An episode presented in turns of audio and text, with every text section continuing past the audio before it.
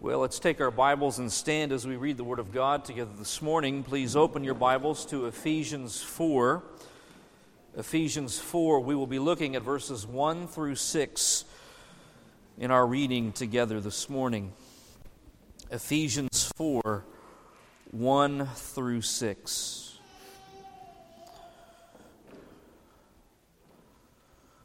Therefore, I, the prisoner of the Lord, implore you to walk in a manner worthy of the calling with which you have been called, with all humility and gentleness, with patience, showing tolerance for one another in love, being diligent to preserve the unity of the Spirit in the bond of peace.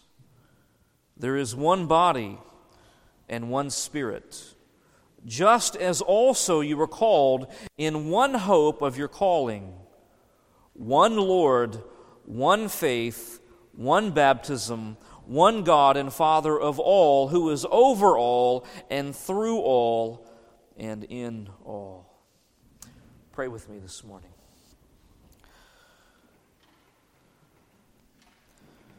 Father, we thank you for your eternal purpose that the Lord Jesus Christ would die for a people, that he would make into a body, a bride, and that there would be this wondrous, mystical unity that we share together as brothers and sisters in Christ. And Father, we also thank you that as those who are already one in Christ, you have called us to live that out in our practice. That we would be diligent to preserve the unity of the Spirit in the bond of peace, that we would all walk with humility and gentleness and patience, and showing tolerance for one another in love. Father, we pray that the work of the Spirit would be evident within this local church by uniting our hearts together as one body.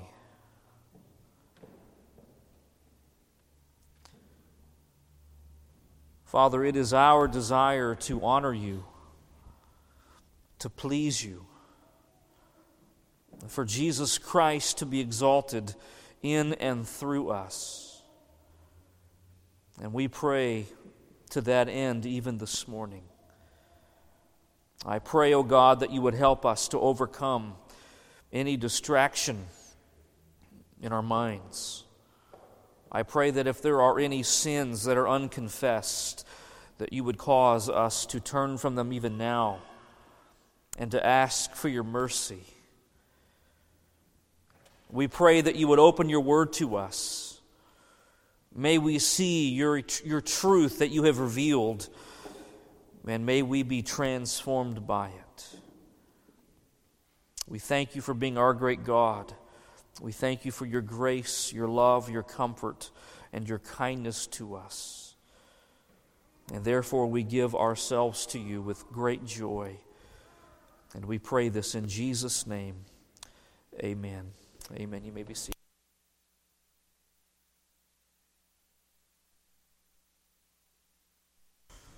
Thank you for leading us in worship through song. It is such a privilege to sing the praise of our great God in heaven. And it is a privilege to turn to His Word, which we do now. I invite you to turn in your Bibles to Philippians chapter 2. We will be looking at verses 1 through 4 this morning. The title of this message is An Appeal for Church Unity. An Appeal for Church Unity. Let me read Philippians 2 1 through 4 as we begin our time together this morning. The Apostle Paul writes, Therefore, if there is any encouragement in Christ, if there is any consolation of love, if there is any fellowship of the Spirit, if any affection and compassion, Make my joy complete by being of the same mind, maintaining the same love, united in spirit, intent on one purpose. Do nothing from selfishness or empty conceit, but with all humility of mind, regard one another as more important than yourselves. Do not merely look out for your own personal interests but also for the interests of others. You may be familiar with the fictional story about the man who became stranded on a small island all by himself. Fifteen years later, he was discovered and rescued. And as he was leaving the island, the captain of the ship asked him about the three buildings that were on the small island. The man said, The first one was my house. And the second building was my church. To which the captain replied, Well, what about the third building? And the man said, That's where I used to go to church. That's supposed to be funny. You can laugh there. I'm not good at humor sometimes, I guess. That story is humorous to us only because we are all too familiar with this unity in the church. As we all know, unity is very elusive in the church. But to be honest with you, there is really nothing funny about disunity in the church. Disunity in the church is shameful, it is dishonoring to the Lord Jesus Christ, and it cripples the testimony of the church to the world. Disunity, beloved, is nothing short of a scandal. In Galatians 5, the Apostle Paul gives a list of 15 deeds of the flesh, and eight of them, that is more than half of them, are sins of disunity enmities, strife, jealousy, outbursts of anger, disputes, dissensions, factions, and envying. Paul is warning that these things are not from God. They are not the fruits of the Spirit, but rather they are the fruits of the flesh. But the reality is that even as believers, even as those who love and know the Lord Jesus Christ, we are still capable of committing sins of disunity. And that is why Paul warns the Galatians as he does. In a message that I recently listened to by John MacArthur, he said that what he hates the most in the church is apathy. But what he fears the most in the church is disunity. And I believe the Apostle Paul feared the very same thing. Unfortunately, disunity in the church is nothing new. It has existed almost as long as the church itself has existed. When the church was born on the day of Pentecost next to, there was a honeymoon period in which the church experienced an amazing level of unity. Acts 2 and Acts 4 indicate to us that those who believed were continually devoting themselves to the apostles' doctrine, to prayer, to the breaking of bread, to fellowship. They had all things in common to such a degree that they were selling their property and their possessions to make sure that there was nobody who had a need. They were of one heart, one mind, and one soul. But that honeymoon period came to an end in Acts chapter 6 and verse 1 when the church experienced its very first bout of disunity. And from that point on, from Acts 6 1, disunity has always and continued to be a problem in the church. I don't know if you realize this or not, but when Paul wrote his letters in the New Testament to churches, do you understand that in every single letter to a church, he either warned them about disunity, exhorted them to unity, or did both? There is no exception to his letters to the churches. Also, when Paul wrote 1 Corinthians, the very first sin that he confronted was the sin of disunity. Now, keep that in mind when you understand that there was incest in the church. But before Paul ever confronted the sin of incest in chapter 5, he confronted the sin of disunity, and he spent four chapters laboring to exhort the church to unity. So, beloved, even in the New Testament church, even in the early period, there was no church that was immune from disunity. Whether it was the church in Jerusalem, which was the very first church, or whether it was the Romans, or the Corinthians, or the Galatians, or the Ephesians, or the Colossians, or the Thessalonians, or even the Philippians. No church is immune from disunity. Now, I say even the Philippians because out of all of the churches that we have in the New Testament, I believe the church in Philippi was the healthiest. But even they, even they were not immune from having disunity creep into their fellowship.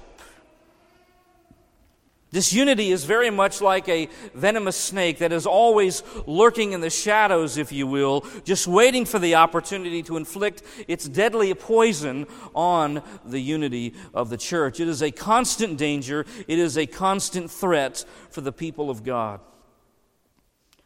Now, as we consider the disunity that was being experienced in the church at Philippi, to be sure, it was not as severe as that in Corinth or as severe as that in the churches of Galatia. But the seeds of disunity had definitely been sown in their assembly, and the Apostle Paul is writing the book of the Philippians to warn them about this and to prevent these seeds from sprouting. He is wanting to nip it in the bud, as Barney Fife would say. As Paul writes to the Philippians, his deepest concern with regard to the disunity was its negative impact on their corporate testimony and on its negative impact in terms of their ability to advance the gospel. What you need to understand about disunity is that it retards evangelism. It is a hindrance to evangelism. And therefore, Paul calls them to unity for the sake of advancing the gospel of Jesus Christ in the world. We could say it this way Paul calls the Philippians to a gospel unity, an evangelistic unity. Now, you will remember from last time that we began a new section in Philippians beginning in chapter 1 and verse 27. And we said that this new section runs all the way to chapter 2 and verse 18. And the overarching theme of this entire section is Christian conduct that is worthy of the gospel. Paul's concern for the Philippian church was not that they had deviated from the content of the gospel, but his concern was that they were deviating from the conduct of the gospel. As believers, we are not only to be faithful to the doctrine that is contained within the gospel of Jesus Christ, we are to be faithful to living the gospel out. And that was the great concern on Paul's heart in regard to the Philippian church, that they were not living out the gospel as they should. And therefore, Paul writes in chapter 1, verse 27. This is the first command in the epistle. Only conduct yourselves in a manner worthy of the gospel of Christ. This is the first command, and it really governs this entire section going all the way to chapter 2 and to verse 18. All of this that Paul is exhorting the church to, that we are seeing this morning and the weeks to come, is all about how are we as a church to live in a manner worthy of the gospel of the Lord Jesus Christ and of his gospel. This command in verse 27, as we said last time, is the sum and the substance of all Christian living. It governs all Christian conduct. Further, I believe, as Paul addresses the theme of unity here, this is the most potent passage anywhere in the Bible on the theme of the unity of God's people. Beginning here in verse 27 of chapter 1, Paul exhorts the Philippians to conduct themselves in a manner worthy of the gospel by standing firm in one spirit, like soldiers who are guarding their post. In verse 27, they are to conduct themselves in a manner worthy of the gospel by striving together with one mind, like athletes who are competing together, not against each other. There in verse 27. And they are also to conduct themselves in a manner worthy of the gospel by suffering fearlessly in the face of their opponents in verses 28 through 30. 30. Paul tells them not to be intimidated, not to be fearful, not to be alarmed by any opposition that they may incur by their preaching of the gospel. Stand firm, strive together, suffer fearlessly. That is how they are to begin living out the gospel. That is how they are to conduct themselves in a manner that is worthy of the gospel. And now, as we come to chapter 2 of Philippians, Paul continues to address the same theme how the church is to conduct itself in a manner that is worthy of the gospel by living out in unity.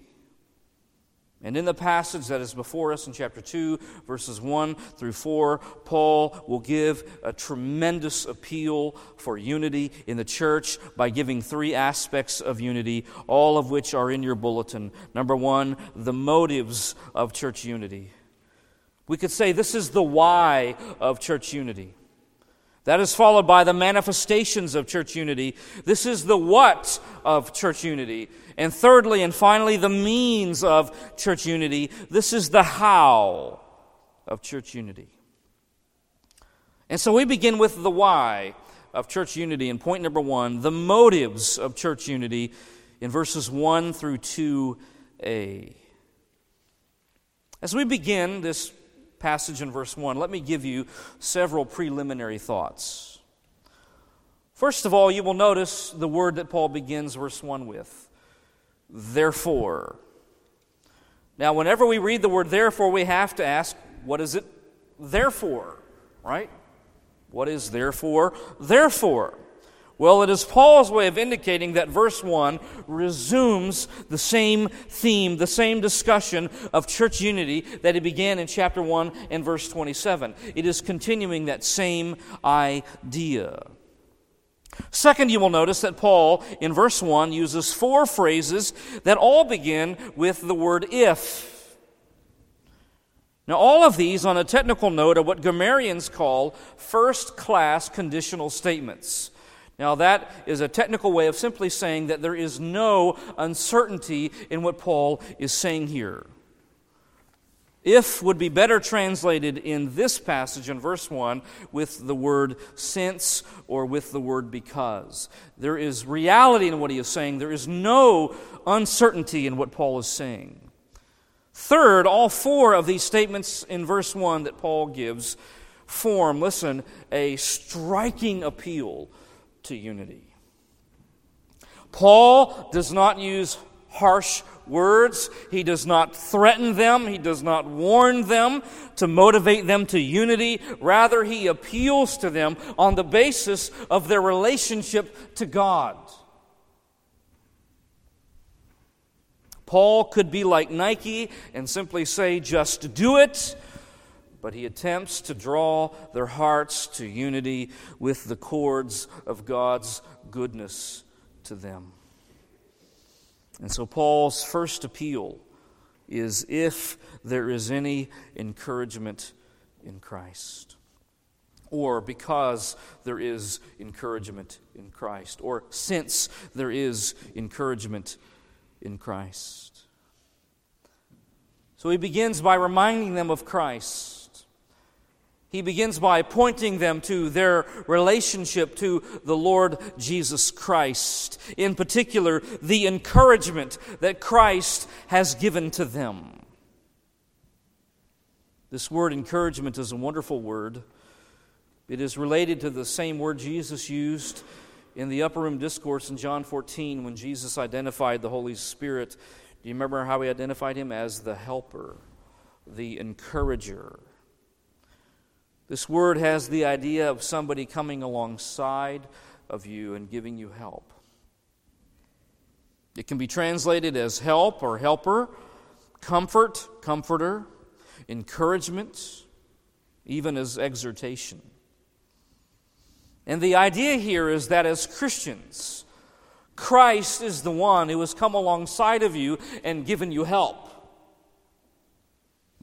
He is the one who has come alongside of you and been your comforter, your encourager. In effect, Paul is saying, remember back to the very first time you learned that you had sinned against a holy God. Remember the weight of the guilt and the animosity of your heart that you experienced, and then remember what it was like when you learned that God so loved you that He gave His Son, that He died for your sins. Do you remember what that was like? Do you remember the great encouragement that Christ was to you? Do you remember when Christ first became your Savior and your Lord, and how from the very moment of saving faith, He has always walked alongside of you and given you comfort and given you encouragement and been your helper? Therefore, be unified. Be unified. The second appeal is if there is any consolation of love. The word consolation is very similar to encouragement. It literally means to speak closely to someone. It's the idea of coming close to someone to speak to them in a very consoling way. One commentator says this word portrays the Lord coming close and whispering words of gentle cheer or tender counsel in a believer's ear. In other words, Paul is saying this Philippians remember how much God loves you. God is love. God so loved the world that he loved even you. God loves sinners. And think about how the Lord's love has brought such comfort and consolation to your heart, to your soul, and therefore be unified.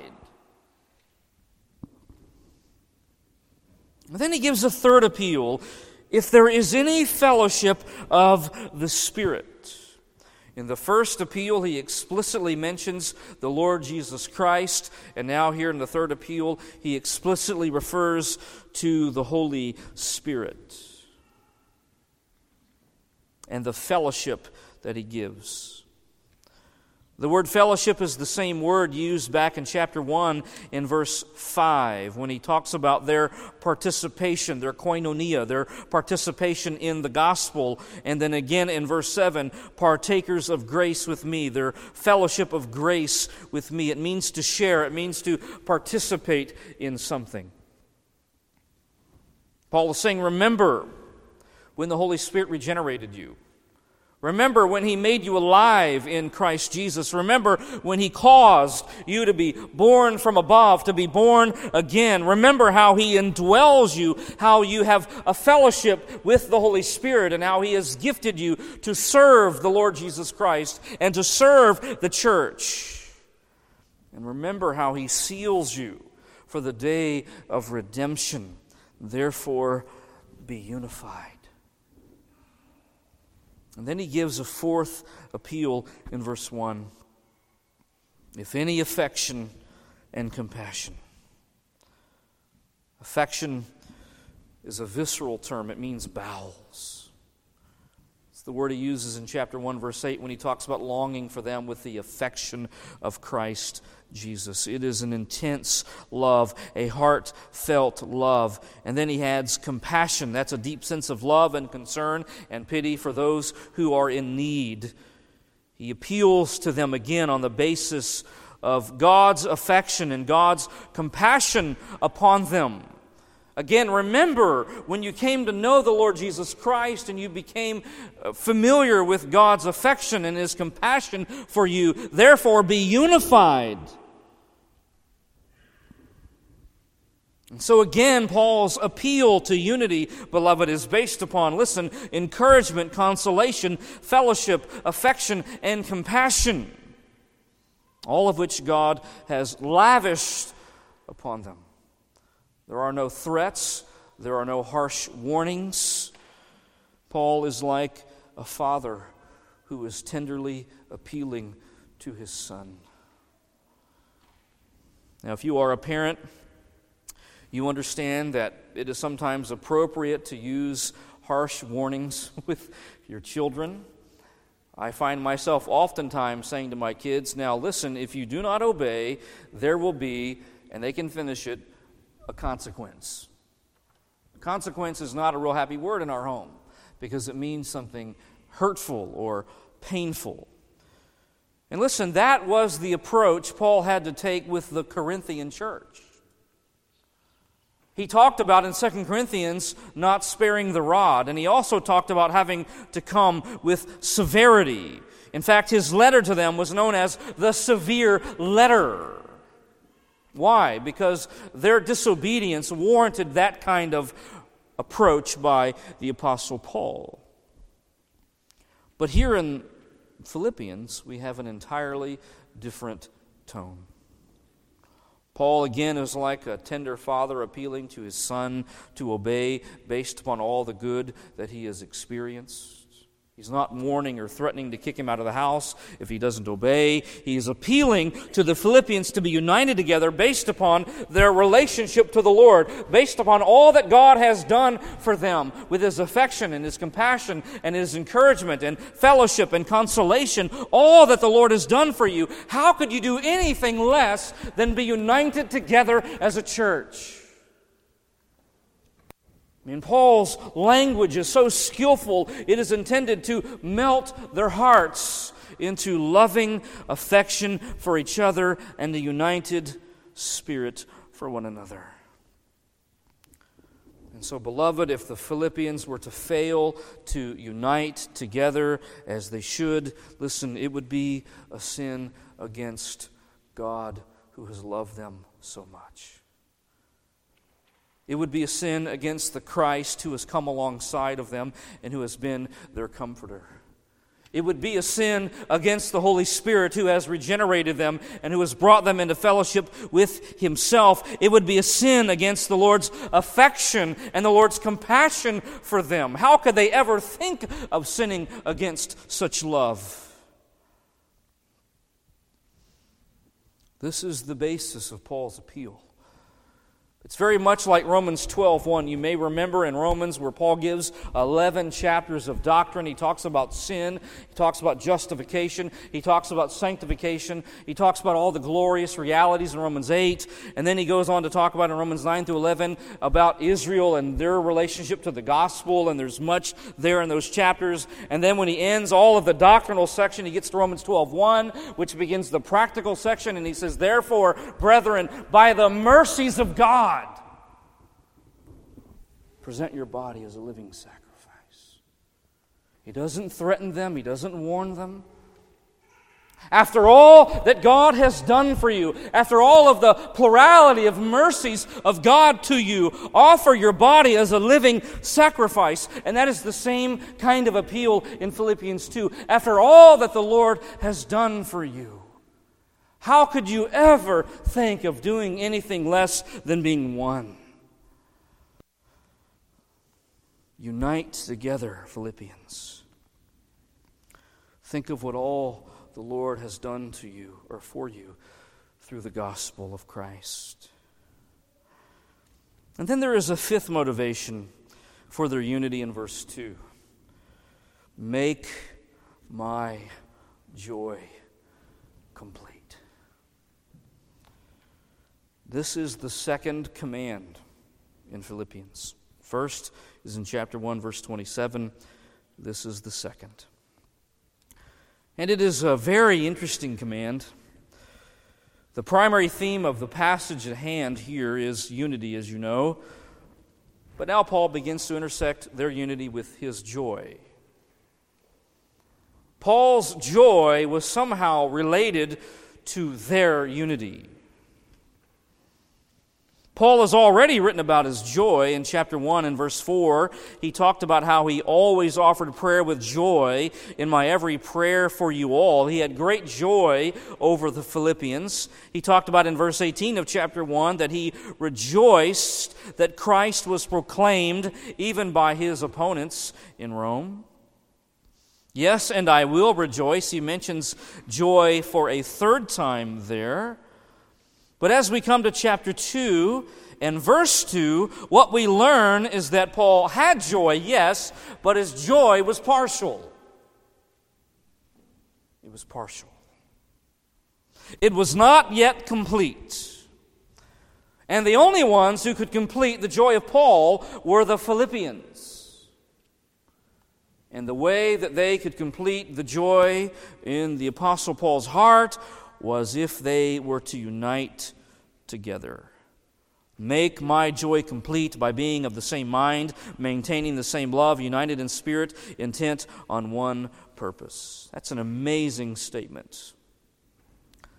Listen, do you know what brings maximum joy to the heart of Paul or to other godly leaders? Not more money, more power, more respect, more fame, but listen, more unity in the church. That's what will fulfill or complete the joy in Paul's heart. Fullness of joy in the ministry is related, listen, to the unity of the church. I can tell you from personal experience that a divided church greatly diminishes a pastor's joy. Some pastors are attracted to a large church, some to a church with a big heater. we don't have that today. Some pastors are attracted to churches that have lots of money, that maybe are located in the nice suburbs. But you know what kind of a church Paul is attracted to? One that is united. That is what is going to maximize the joy of his heart. Now, some say that this command here in verse 2 by Paul is selfish. He's talking about his joy. I mean, that sounds selfish, doesn't it? But I believe the opposite is true. One commentator says, quote, What a man the apostle was. If we were imprisoned, chained, guarded, unjustly accused, vilified by those who ought to be our friends, with no comforts and no guaranteed future, what would our joy be? What would they be? For Paul, it was the Philippians' unity. That's his joy. In other words, Paul is not being selfish. He is far more concerned about the Philippian church than he is about himself. It's not the prospect of being acquitted before Caesar or the prospect of being released from Roman imprisonment and execution that would make his joy complete, but their progress in their unity. That's what would bring joy to his heart. So listen, before you ever think about doing anything or saying anything that would ever compromise the unity of the church, you need to first of all consider that it will violate the Lord's loving relationship to you. It will be a sin against his affection and his compassion, his kindness, his goodness, his comfort, his consolation, all of his loving kindness to you. And secondly, you need to consider what it will do, listen, to your pastor's joy. You should conduct yourself in such a way as to maximize the joy of your pastor and your leaders. This is a biblical motive, Hebrews 13 17 where the writer of Hebrews exhorts the people to obey and submit to the leaders. Why? Because it brings joy to those. You don't want those who serve you in leadership to serve with grief, you want them to serve with joy. That is a motive in ministry to obey the Lord, to have unity in the church, which will maximize the joy of those who lead you. And so I can say to you now if anyone does anything that would fracture this church, it will break my heart. And that is the appeal of Paul. But what does unity look like? He has been giving a fervent appeal for unity, but what does it look like? This brings us to the what of church unity. Point number two the manifestations of church unity there in verse 2. And Paul's going to give four manifestations of church unity here in verse 2, beginning with by being of the same mind. What an amazing thought. Literally, that you think the same. It's the idea of being like minded having the same mind. So, what does unity look like? It's when the church is like minded, when we think the same way, when we believe, listen, the same gospel. Therefore, when we begin to think about what unity in the church looks like, we have to begin with this that our unity, beloved, is in the truth. It's in the truth. I say this with great care and concern for all, but we do not have unity with false religions. We do not have unity with Muslims, with Buddhists, with Hindus, or with unconverted Jews. We do not have unity with them. I'm not suggesting to ever be unkind with them. I'm not saying that at all, but they do not love the gospel. They do not worship the same God as we do, and therefore we do not have unity with them. Nor do we have unity with false Christian groups like the Roman Catholic Church, the Mormons, the Jehovah's Witnesses, or with anyone else who perverts the gospel of Christ. Paul, beloved, did not have unity with the Judaizers. You know what he's going to do in chapter 3? He's going to call them dogs. That's strong language.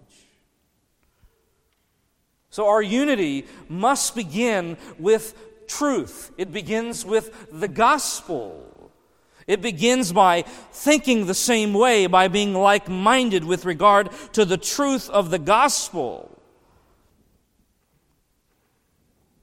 As you are well aware, there is the ecumenical movement, which is this wide and vast movement that appeals for all who profess the name of Jesus and really for other religions to all come together and hold hands and to have this kind of unity.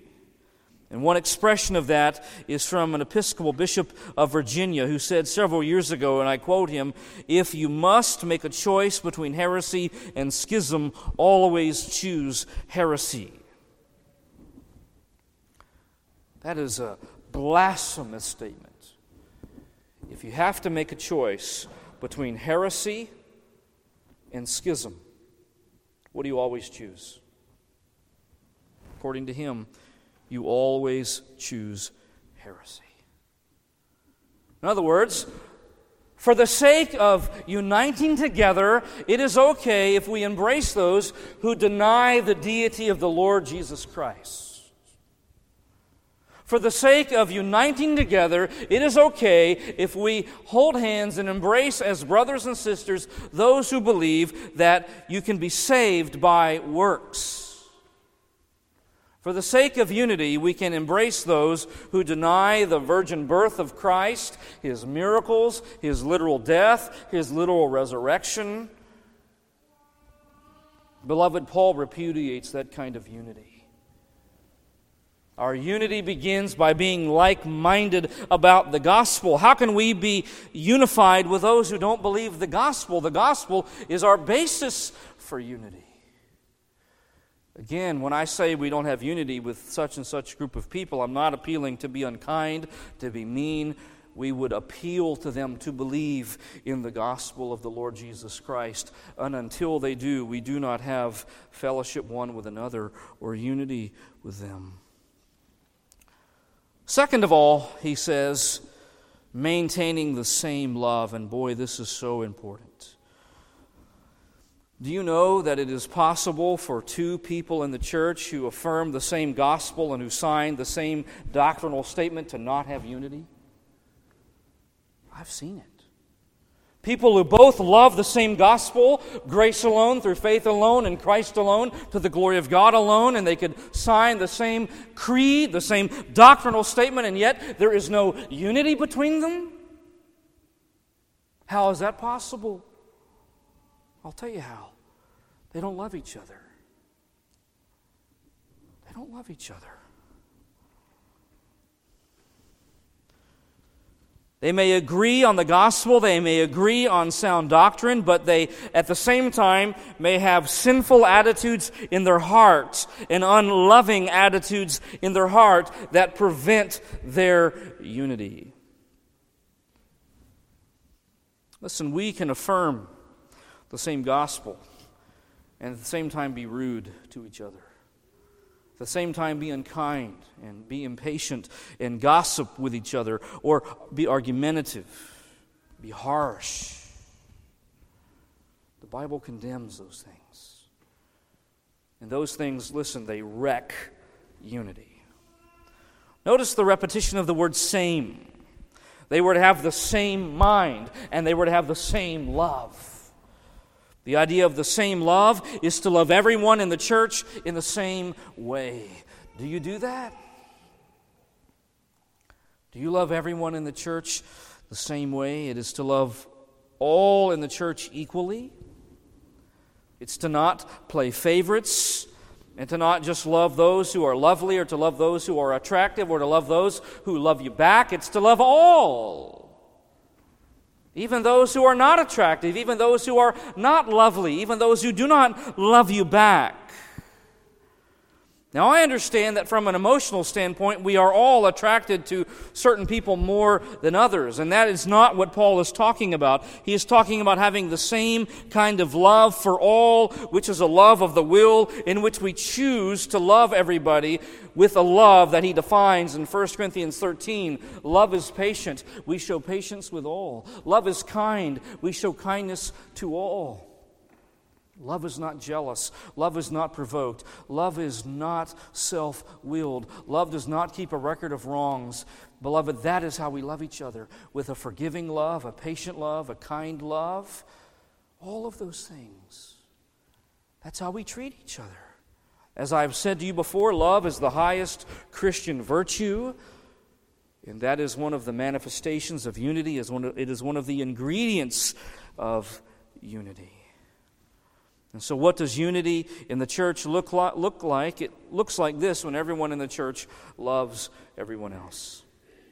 No one is excluded. Paul said in Colossians 3 love is the perfect bond of unity. You want a perfect bond of unity? Love is it. There's a third manifestation. He says, united in spirit, literally one souled. This is where we get the idea of soul brother. You know what we are? Soul brothers, right? Soul sisters. It's a beautiful term. It is a term of intimacy. It's a term that denotes us being united together at the deepest part of who we are. When our souls are knit together and share this intimacy that God has designed for us to experience as brothers and sisters in Christ, one soul united in spirit. And lastly, he says, intent on one purpose, literally thinking one thing. It is very similar to the first manifestation, the same mind. He has the word mind again, he uses again the second time. It's like coming full circle. It means to have one purpose. We all live for the same things, don't we? I mean, if there is unity in our body, we are all living for the same things. We all have the same ambitions, namely to please Christ, to exalt Christ, to advance His gospel. We don't have different agendas, we don't have different purposes as a church body. We all have the same purpose, the same agenda, the same goal, which is again to please Christ, to exalt Christ, to advance His gospel. That's the purpose for which we live. If we are all living to please Jesus Christ in everything we do, then we will experience the kind of unity that Paul is exhorting the church to. Two people who both love Jesus Christ and will do anything they can to please Him, listen, will not divide. Because they both long to please Christ to exalt Him, to glorify Him, to advance His gospel. Now, let me say this to you a very important note about unity. Unity is not the same thing as uniformity. That is a very key distinction. It is not the same as uniformity. So, when Paul exhorts the church to be of the same mind, to be united in soul, to have the same purpose. He doesn't mean that we have to have the same opinion on every single thing. He doesn't mean that we cannot have personal preferences.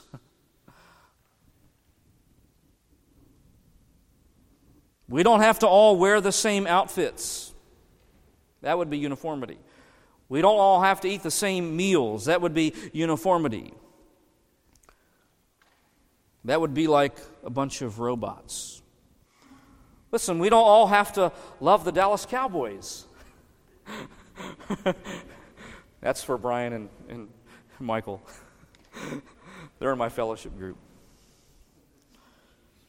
It doesn't mean that we agree on every nuance of theology, that we agree on every interpretation of every passage in the Scripture.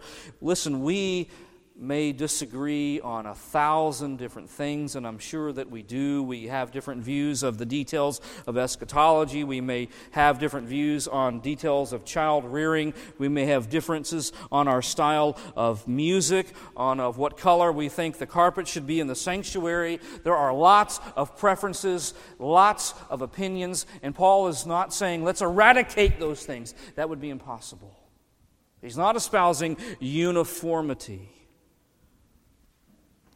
He's espousing unity. And what unity means, beloved, is that whatever secondary differences we have, whatever differences of opinion that we have, whatever personal preferences we have, we must never allow them to compromise our unity in the church. Our unity to please Christ, to exalt Christ, to exalt the gospel of Christ, and to love each other. Beloved, anything less than what Paul is exhorting the church to here in Philippians 2, listen, is a scandal. It is a scandal. This is the kind of unity that our Lord prayed for in John 17. I want you to turn there for a moment. John 17 in verse 20. This is our Lord's prayer as he approaches the cross, his high priestly prayer, and it is what is really revealing the heart of our Lord as he comes to the end of his earthly life to make atonement for his people.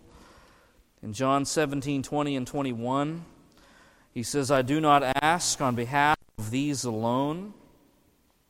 He's talking about the original disciples, but for those also who believe in me through their word, and that's you and me. We believe through the word of the apostles they were faithful to advance the gospel, and those to whom the gospel came, they advanced the gospel. And this has happened from generation to generation to generation throughout two millennia, and here we are believing through their word. Verse 21 that they may all be one, even as you, Father, are in me and I in you, that they also may be in us, so that the world may believe that you sent me. There is a sense in which in the church we have a spiritual position of oneness. We are all one in Christ. Galatians 3:28.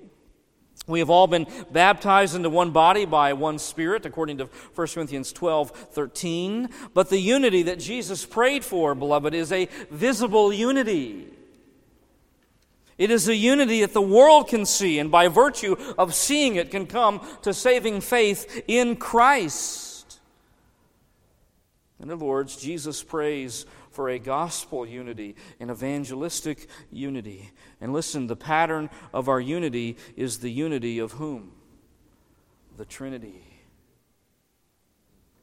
Let me ask you this morning is there any division in the Trinity? Is there anything but a perfect one mindedness, a one souled experience by the Trinity? Well, just like there is no division within the members of the Trinity, neither should there be any division in the church. And the same kind of unity that our Lord Jesus Christ prayed for in John 17 is the same kind of unity that the Apostle Paul appeals to with regard to the Philippians. So, beloved, unity in the church is to be pursued at all costs. with the exception of one thing the gospel. We may not unite with those who compromise the gospel, but with those who love the gospel, we pursue unity with them at all costs. Do you understand that? Do you do that? That's the prayer of the Lord, and that's the appeal of the apostle. This morning we have seen the why and the what of church unity. Next time we will see the how of church unity in verses 3 and 4. Well, this morning, as we prepare ourselves for the Lord's Supper, let's consider the meditation theme together in your bulletin as a way of preparing our hearts to worship our Lord through this ordinance. Number one, and the theme is gospel unity, an appeal to gospel unity. Number one, our unity together is produced by the gospel. Because we have all been saved by the same grace of God through faith in the same Lord Jesus Christ, we are one. Number two, our unity together is motivated by the gospel. Because of what the Lord has done for us through the gospel, how could we ever sin against his love and not be united together in the church? Number three, our unity together is governed by the gospel. Our differences of opinion and personal preferences are secondary to exalting Christ together, advancing his gospel together, and loving each other. Number four, our unity together must be radically pursued at all costs, with the exception of compromising the truth of the gospel. And then, number five, are you doing everything you can to promote unity in the church? And everything you can to avoid disunity in the church. Let's take a few moments and prepare our hearts to celebrate the Lord's Supper together.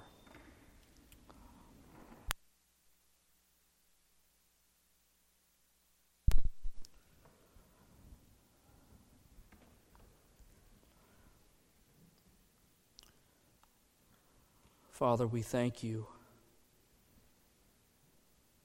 for the great comfort your love has brought to us and the great encouragement that Christ is to us, and the wonderful fellowship the Holy Spirit brings to us. We thank you for your affection and your compassion for us.